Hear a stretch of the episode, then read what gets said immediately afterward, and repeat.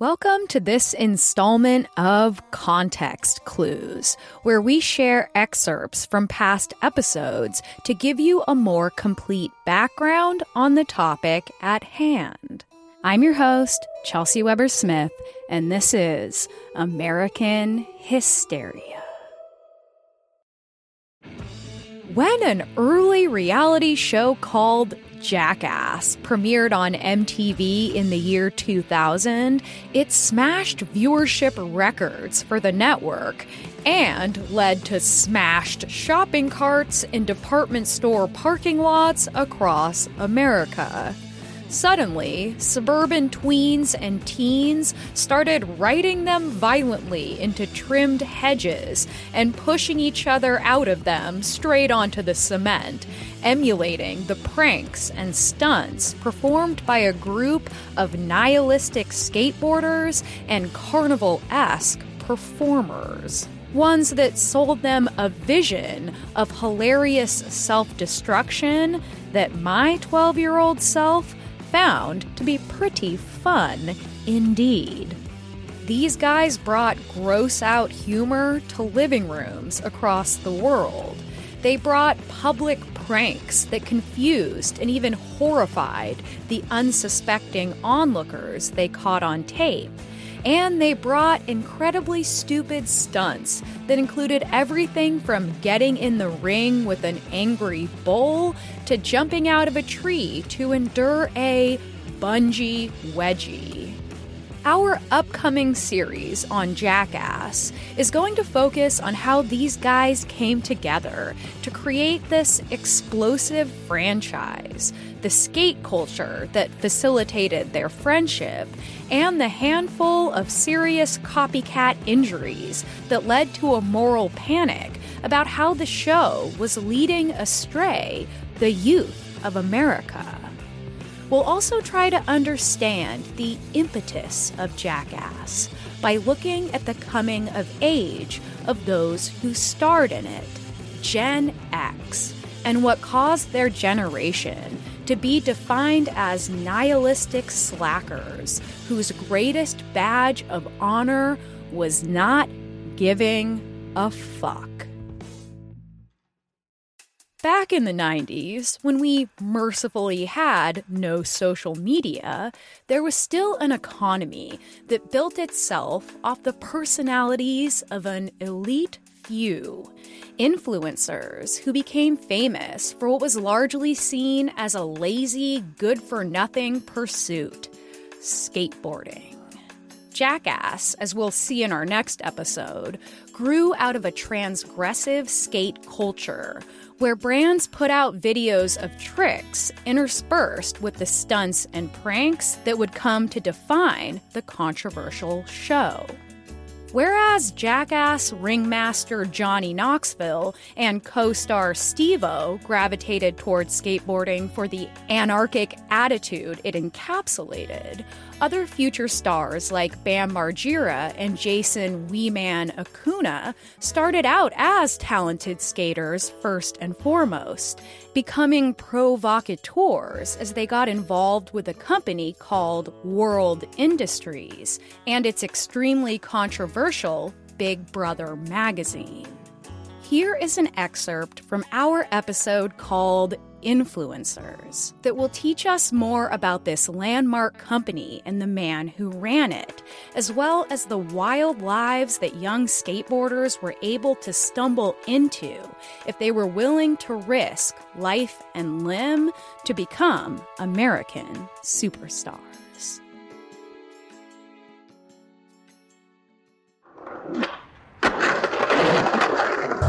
It usually just means you get free skateboard equipment, and uh, in turn, you promote the company. I don't know. I'm still trying to get sponsored, man. No one will pick me up. Have you made a video?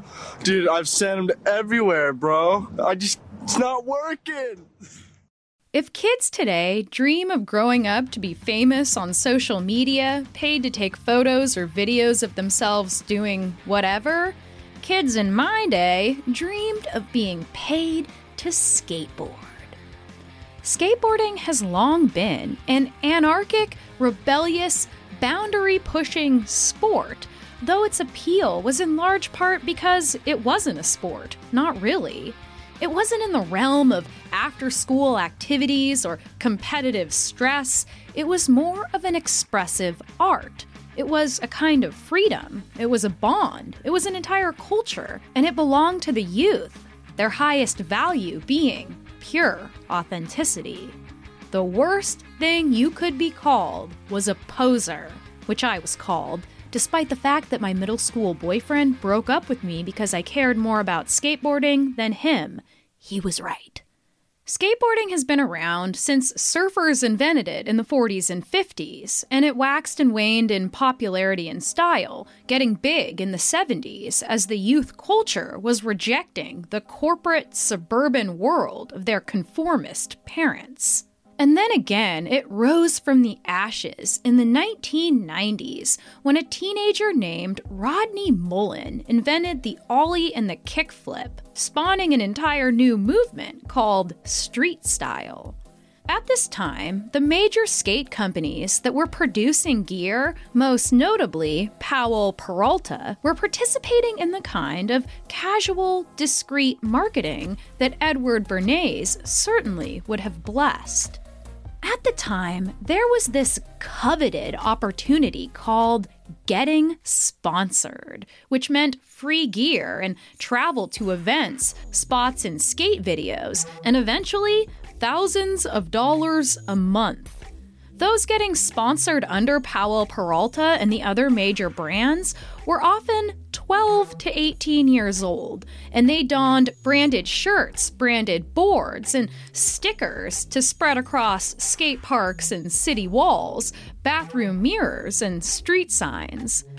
This kind of marketing is known as mass product seeding, sending free products to popular people, hoping that others will subconsciously link them to the brand so they can be like their favorite skater without their favorite skater seeming like a corporate sellout bitch. These kids weren't standing in front of a camera cheesily recommending brands like celebrities might. This was authentic marketing, grassroots, word of mouth, which made it cool. But behind the scenes, the authenticity was not really a true value at Powell Peralta, and skaters received a full binder of the behaviors they could and could not engage in. Instructions on how to pose for photos, how to act at competitions, how to dress, and how to talk.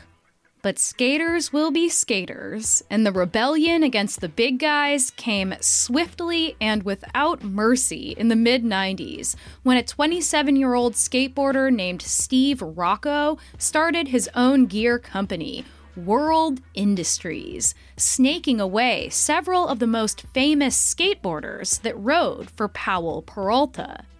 At this time, if you weren't a top 15 skater, you weren't shit.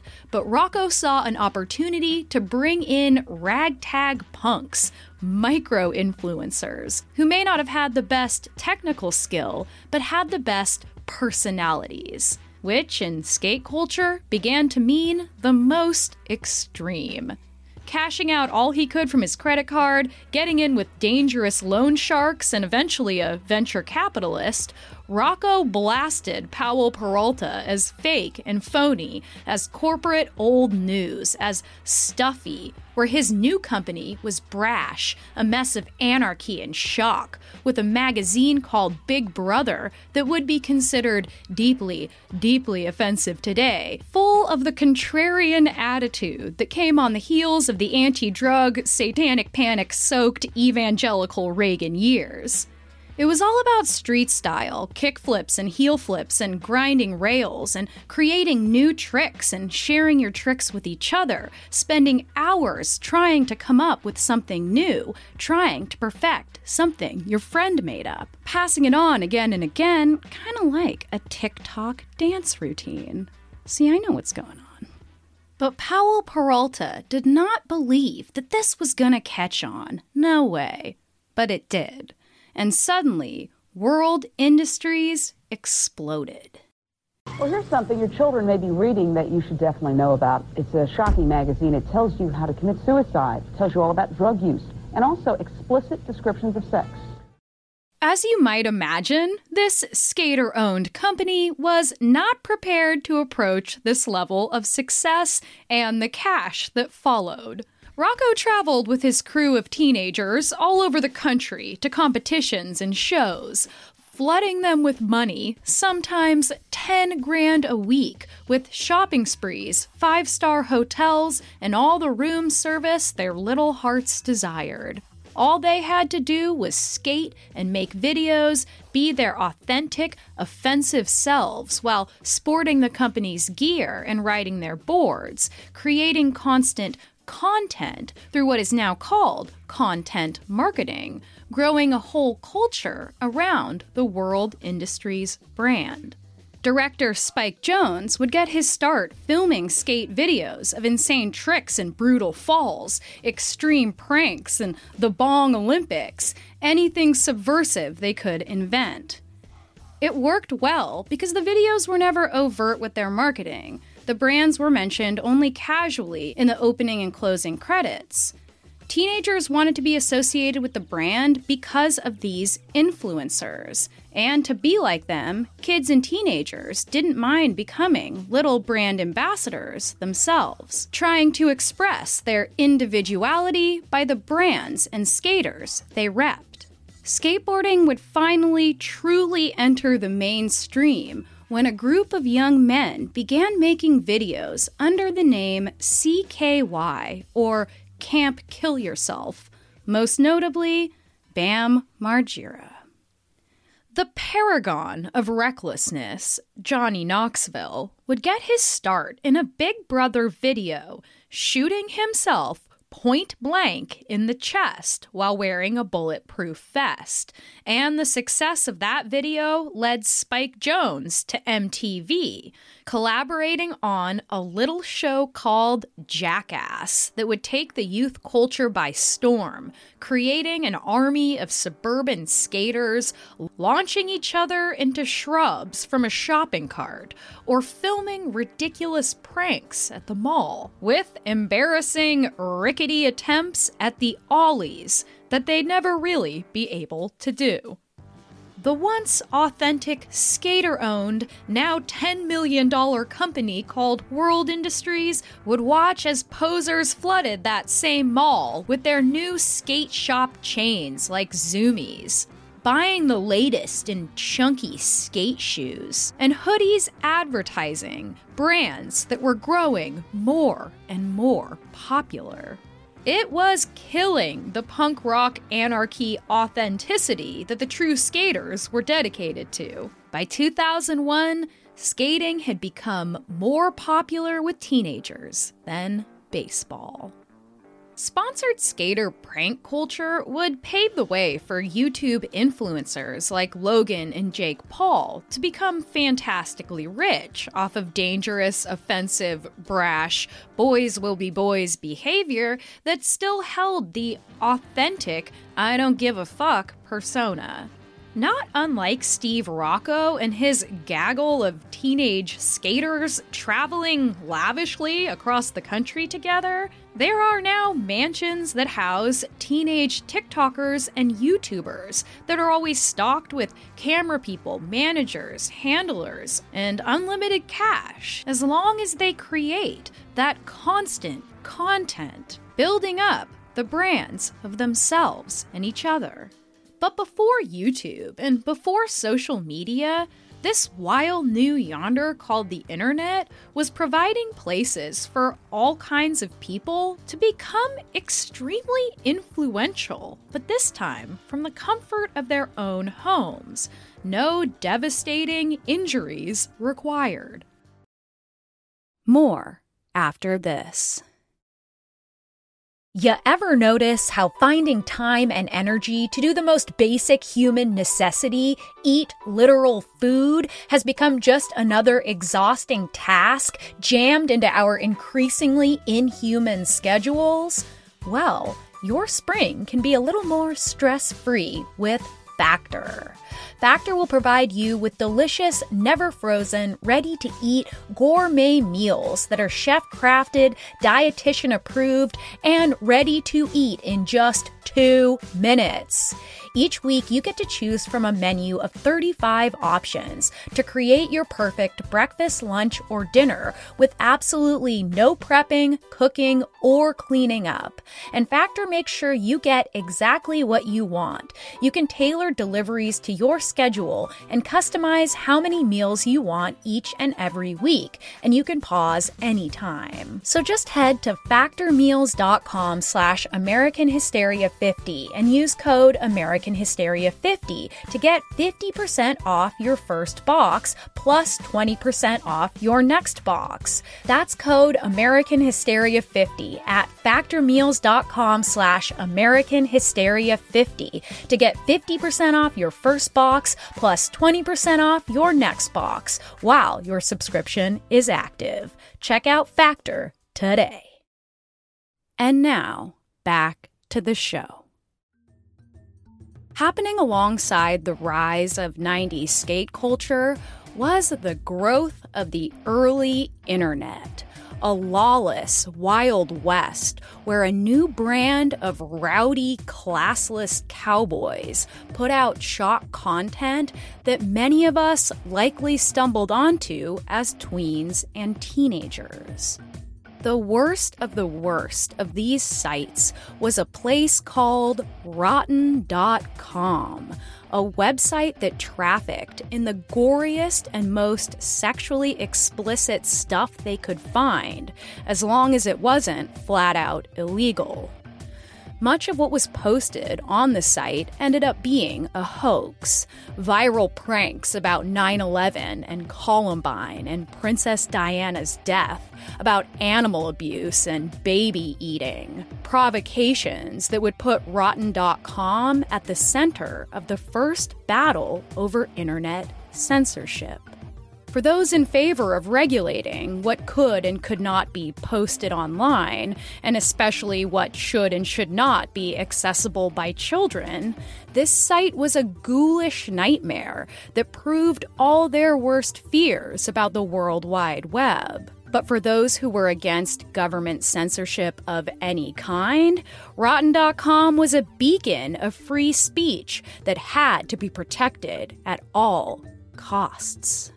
This excerpt will help us get acquainted with the nihilistic spirit of the 1990s, the glee found by the controversial young men who ruled the early internet with an incredibly clammy iron fist. Those who held up a careless, sometimes cruel spirit as a kind of political revolt. Please enjoy this section from our episode called Rotten.com.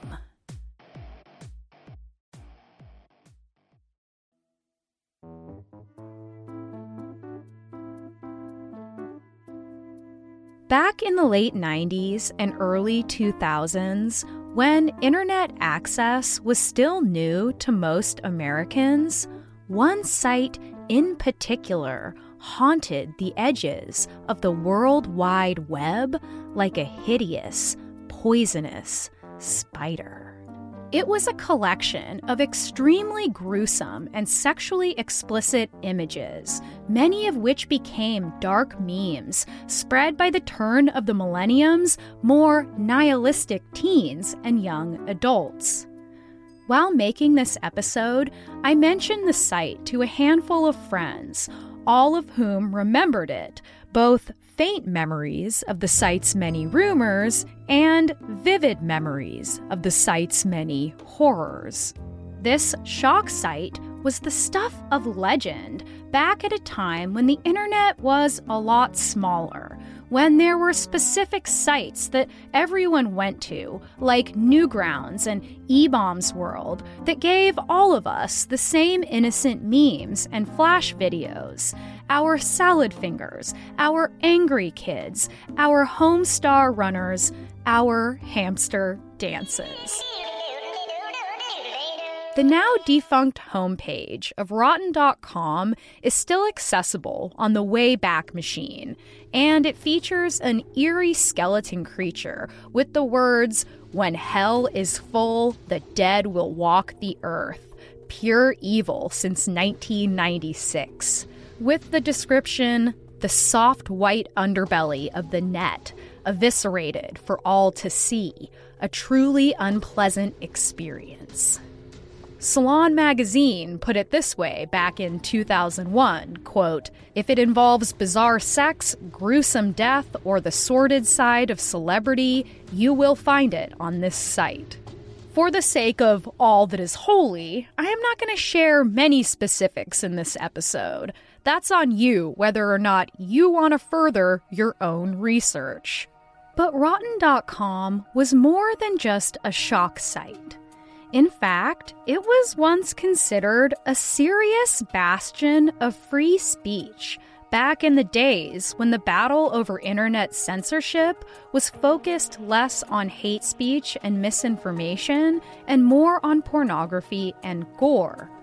But these standoffs involved not just censorship by private companies as we see today, but by the actual federal government who would meet their match in a new generation in which not giving a fuck was all the rage. By that time, about 200,000 visitors were going to Rotten.com every day, and the site was becoming a kind of shorthand for parents' concern around what their kids could find on the World Wide Web with no laws gatekeeping its content. Since the late 50s, the internet had been a boring piece of government and educational technology, and it wasn't until 1992 that the gates were open to the public and to commercial interests. And there was no legal infrastructure in place to regulate this sudden new form of popular media.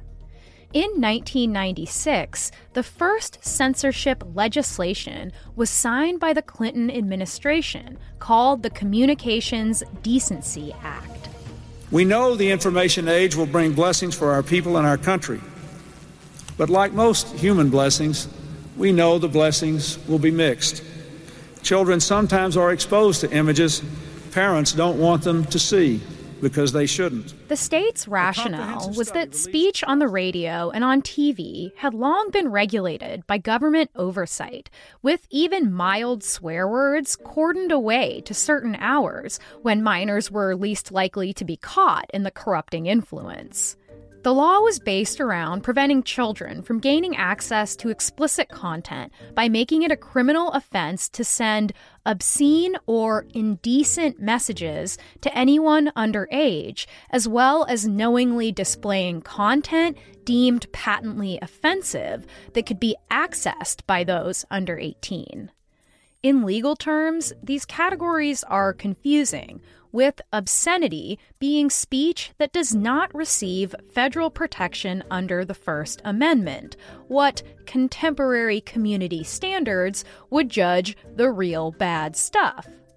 Indecent material is content generally considered inappropriate by the same community standards, but less bad. Still given First Amendment protection, especially when it has literary, artistic, political, or scientific value. But obviously, both categories could be very up for interpretation depending on your own value system. The law would also make companies responsible for adding age verification mechanisms for all adult content, meaning they would have to figure out ways to screen everything or face criminal charges. It also meant that a person couldn't post this kind of content in any public forum, including message boards and chat rooms. Civil liberties groups immediately got to work organizing mass protests online and sounding the alarm that this law could be interpreted in ways that could be dangerous to individual rights and the free exchange of information. Ultimately, it worked, and the courts, citing free speech, kept the part about obscenity but struck down the part about indecency, agreeing that it was too broad and too ill defined. The 1998 Child Online Protection Act was the next attempt to censor the internet, designating that any website which hosted material deemed harmful to minors had to be restricted from people under 18. Rotten.com made its Senate floor debut when internet safety activist Donna Rice Hughes used it as her main example of the quote, violent and bloody horrors that kids could easily access online. Yet again, the act was seen as too broad and was struck down by the courts in the name of free speech and against government overreach. For many early champions of an uncensored internet, this was what the fight first looked like. And to them, it felt heroic, sticking it to the same adults who had been seizing their satanic heavy metal CDs, censoring the lyrics to their favorite explicit songs, and just generally moral panicking all over their favorite countercultural pastimes. The early World Wide Web was a kind of Wild West, a folk battle to try to wrest the internet away from the long arm of the law.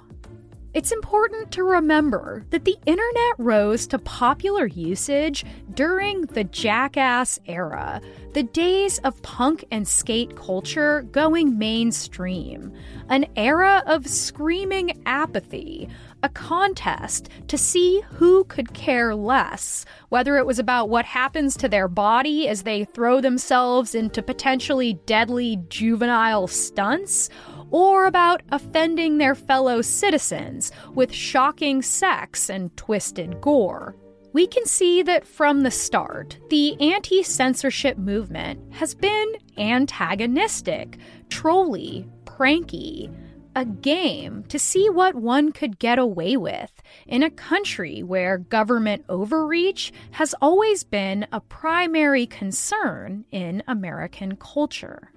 But the fight's a little different now. Because unless the government itself is censoring the internet, as it was trying to do back in the days of Rotten.com, it isn't a violation of freedom of speech. It's a choice by a corporation simply out to make the most money it can with as little controversy as possible. For better or worse, that's what freedom of the market looks like in action. Not only that, but what's considered indecent speech varies considerably from person to person and also from decade to decade, and will continue to transform as the culture around it changes. But no matter what, there will always be transgressive provocateurs ready to test the boundaries, whether we like it or Posts on Rotten.com would slow considerably by 2008, and by 2012, the site was officially offline. But there were already plenty of shock sites ready to take its place, plenty of other aggressive transgressives ready to be the next Soylent. Now, for those of us who grew up with this version of the web, Rotten.com is but a whispered memory that many of us would like to forget. It exists now only as a pockmark on what Soylent once called the soft white underbelly of the net, like a scar from an unnerving spider bite you got as a kid. When Jackass premiered in the year 2000, it seemed like no adult on Earth had ever heard of a prank before.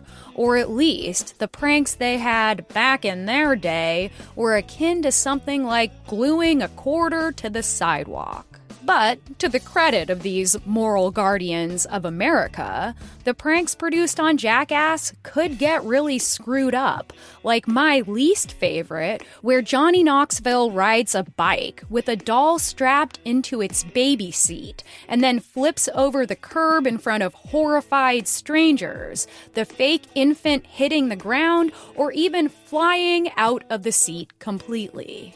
But to act like these exploits are somehow new to our culture is not at all accurate. Because, as we'll see, boys have been acting like assholes for laughs for at least two centuries in America.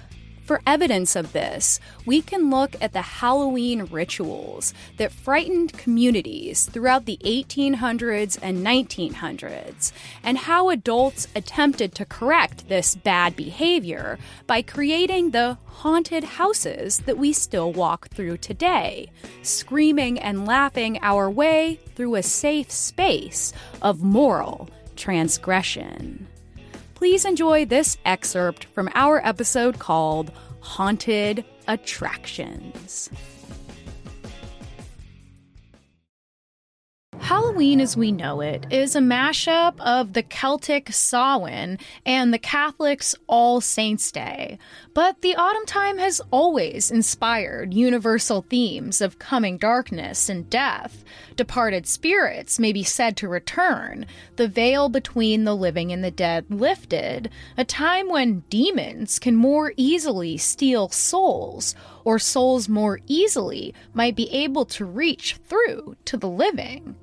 When Halloween was introduced into America, as you might guess, the Puritans sent it straight back to hell, but by the mid 1800s, things started to look a little more familiar. Halloween started to take its modern form.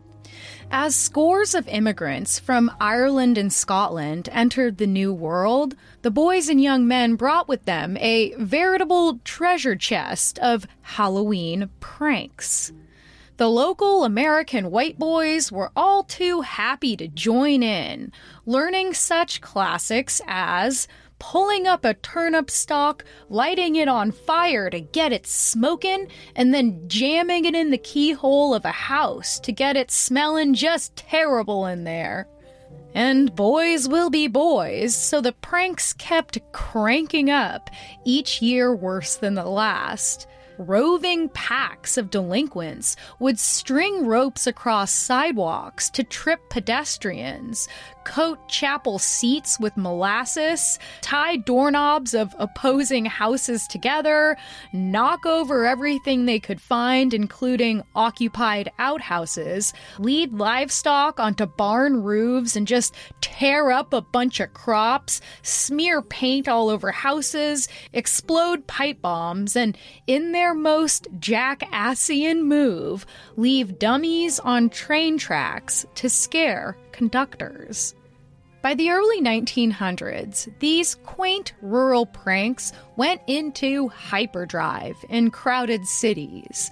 Fire alarms were pulled, bricks were thrown through windows, curse words painted on houses, small fires were set that sometimes turned into big fires, and if you were dumb enough to be out on Halloween night, you could be jumped for treats. In Maryland in 1939, a little girl almost had to have her entire arm amputated because a boy hit her with a rock. In 1932, a man almost lost his eye when a teenager blasted him in the face with a rock. In 1929, an unhinged group of boys planted and then detonated dynamite on their high school campus. Several people were even killed by pranks that involved hiding dangerous objects on roadways. All of this malarkey was costing actual American lives and millions of American dollars in the middle of a Great Depression. Eventually, the adults had had enough, arming themselves with rifles, threatening death at the teenagers, and even firing shots at some of the rowdiest groups. From what it sounds like, it was basically the early 20th century version of The Purge, but real. And like The Purge, the mischief had been tolerated for that one night exclusively, with that boys will be boys attitude. Uh, just let them get it out of their system. But by 1942, as America entered the Second World War, the adults of this uncertain nation just could not tolerate this shit anymore. A Rochester, New York superintendent put it this way in a letter to the editor Letting the air out of tires isn't fun, it's sabotage. Soaping windows isn't fun this year. Your government needs soaps and greases for the war. Even ringing doorbells has lost its appeal because it may mean disturbing the sleep of a tired war worker who needs his rest. The adults didn't care that Halloween was about more than these dumbass pranks from a bunch of dumbass boys. But it didn't matter. The war on Halloween had begun. The Chicago City Council voted to ban the holiday outright and replace it with Conservation Day. But thankfully for the youth and for the generations to come, the mayor never followed through with the plan. By 1950, President Truman again addressed the issue, expressing his hope to turn Halloween into Youth Honor Day, an event with the goal of instilling moral virtue in teenagers. But soon after, the Korean War eclipsed the Halloween controversy on the House of Representatives list of important issues, and they tossed the motion aside. But as they do, local communities of suburban parents started to go totally rogue, towns across the nation seizing on the template for Truman's Saccharine Suckfest Youth Honor Day. The Ocala, Florida chapter of the Moose Lodge threw a big old youth honor party, complete with a crown clad king and queen of youth honor and a parade to honor their honor.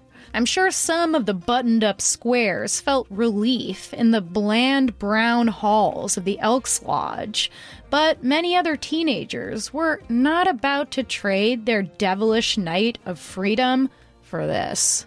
The parents, administrators, and local politicians all knew that Youth Honor Day just wasn't working.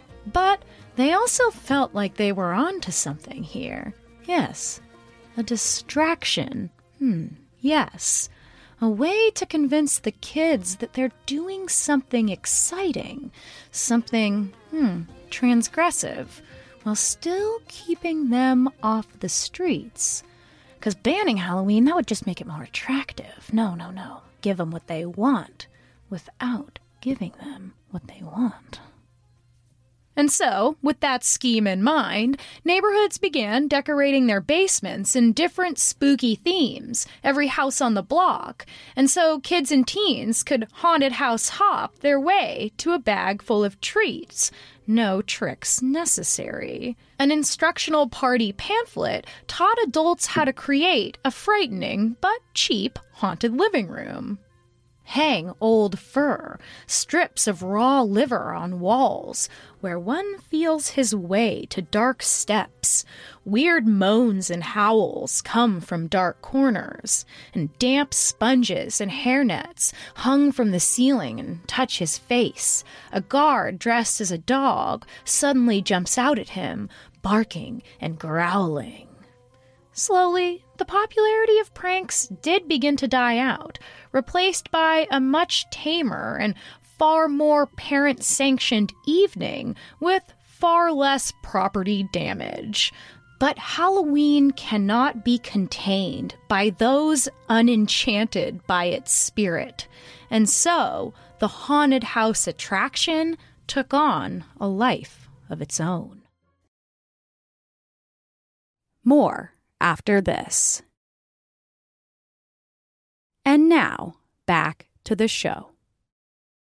Not only will we be looking at the rude boys of the 1990s, but we'll also be taking a look at the craze that formed around a motorcycle stuntman named Evel Knievel, who rose to fame in the 1970s because he was willing to fling himself towards certain death again and again, as long as he could get the footage he wanted. This was Johnny Knoxville's philosophy as well, likely because this daredevil was his childhood hero and the greatest inspiration for his future unorthodox career. Also occurring the same year that Evel made his famous Snake River Canyon jump, where he was shot in an actual rocket across a gorge, was a massive craze that saw scores of young men streaking naked across college campuses and through their college towns creating chaos along the way, not unlike Jackass would with their own gratuitous nudity a quarter century later. Next week, we'll look at what the 1970s and 1990s had in common to try to find the reason that they both produced such similarly stupid and dangerous forms of unstable masculinity. Now, here's an excerpt from our episode called The Streaking Craze. Let's take a look at one of the most explosive moments in the streaking craze of 1974, when the battle for the naked run record got way out of control. On March 6th, the University of Georgia broke the standing record with a group of 1,500 streakers all taking to the street at the same time. Well, let me tell you, that put a bee in the bonnet, likely the only clothing they would later be wearing, of the University of Delaware population. The very next day, on the warm weeknight of March 7th, there was a palpable, primal electricity in the Newark air as a plan was forming through a network of whispers and triple dog dares, with seasoned streakers calling out all the chickens who were still refusing to join their university's naked war effort to secure the national record. The message that was telephoning across campus said that these mysterious instigators were gathering a crowd even bigger than Georgia's, and that they would be running from East Campus down Main Street, past the most popular college bar in town, the Deer Park Tavern, where the less daring would wait to receive their unadorned royalty just before midnight. Because it was one of those charged evenings where everyone knew something unusually epic was coming, the students at the tavern started drinking earlier than usual and also more than usual. And by nightfall, things started to take on a darker tone. You know the one. Around 10:30 p.m., the bar crowd was growing rapidly, with 300 students trying to push into the entrance, spilling out onto the sidewalk and into the road. Those that made it inside began loudly demanding drinks, grabbing bottles from behind the bar, and completely overwhelming the staff. At this point, everyone was completely shit-wrecked, and that's when witnesses said students started smashing bottles. Back at the East Campus lawn, where the streak was set to begin, the crowd had swelled to more than a thousand. Weekly Post writer Jeff Crossman observed, quote, By this time, the scene bordered on surrealism. Male students carried female partners, double decker, on their shoulders for a better view. The few small trees dotting the lawn were decorated in their uppermost branches with student lookouts. As the scene back at the Deer Park Tavern grew more violent, the owner screamed at the students to leave his property at once, and along with his staff, they were able to push them out and lock the door. At that point, the police were aware of what was going on, and they called to demand that the local liquor store close and lock its doors immediately. But someone in the know led a breakaway group to the storage building where Deer Park kept all their surplus liquor. They smashed in the door and arrived back at the crowd, carrying this dangerous bounty in their arms like privileged, pillaging pirates. It was about the same time that 1,500 streakers jogged past the Deer Park Tavern, received with hundreds of slurred screams and stumbled exultations.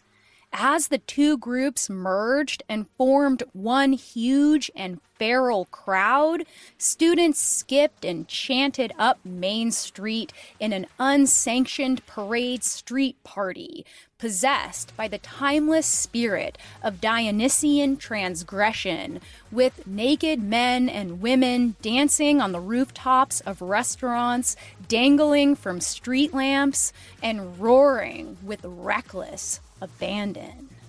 A large group of students had stuck around the East Campus lawn where the record breaking streak began, but when they got word of the crazy shit that was going down on Main Street, they too headed down to meet them, growing the mob to 4,000 people, many of whom were still totally naked except for their running shoes. It wasn't until this point in the night that two measly cop cars rolled up the street toward the chaos, and that's when a hush came over the thousands of rowdy students. From somewhere in the crowd, a single beer bottle sailed above them and then shattered on the window of a police cruiser. And then the darkly drunk crowd descended upon them, smashing the patrol car windshield with rocks and throwing handfuls of gravel at the faces of the cops. After they called for backup, the students were met with 150 county and state police, with the chief yelling into the PA that everyone better disperse. Those that didn't disperse responded with even more bottles and then bricks, and the authorities answered back with 30 canisters of tear gas. Even more police had to be bussed in from other local departments, and finally, 230 of them were able to quell the riot, sending the students back to their dorms to sleep it off. In the end, 10 police officers would be hospitalized and four police cars damaged, including one where the roof was smashed in. One eyewitness said that as he looked out over downtown the next morning, it, quote, looked like a war zone. Another witness recalled that what would come to be known as the Deer Park riot was a traumatic event for Newark.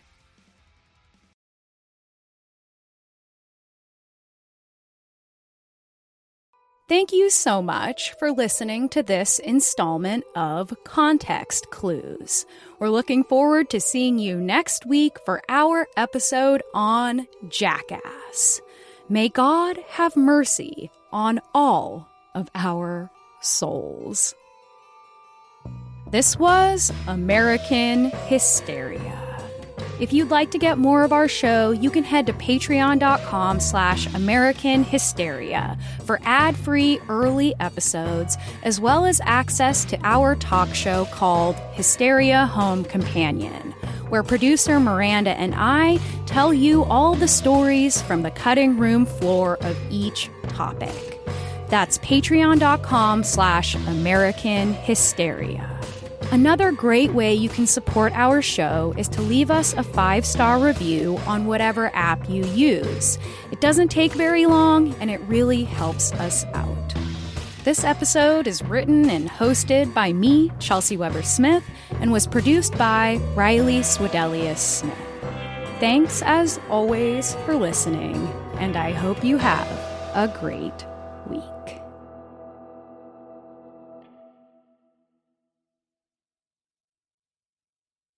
Everyone is talking about magnesium. It's all you hear about. But why? What do we know about magnesium? Well, magnesium is the number one mineral that 75% of Americans are deficient in. If you are a woman over 35, magnesium will help you rediscover balance, energy, and vitality. Magnesium supports more than 300 enzymatic reactions in your body, including those involved in hormonal balance. From functional medicine doctors to mental well being and female hormone experts, we all know that magnesium is the one mineral to improve all aspects of well being and health. But which one? Magnesium Breakthrough from Bioptimizers, the trusted choice recommended by leading experts with seven best absorbed forms of magnesium to ensure your body receives the support it needs for overall well being. Go to bioptimizers.com slash balance today and use code BALANCE10 for 10% off. Support your journey to wellness at B-I-O-P-T-I-M-I-Z-E-R-S dot com forward slash balance. Magnesium Breakthrough from Bioptimizers, your foundation to optimal health and vitality.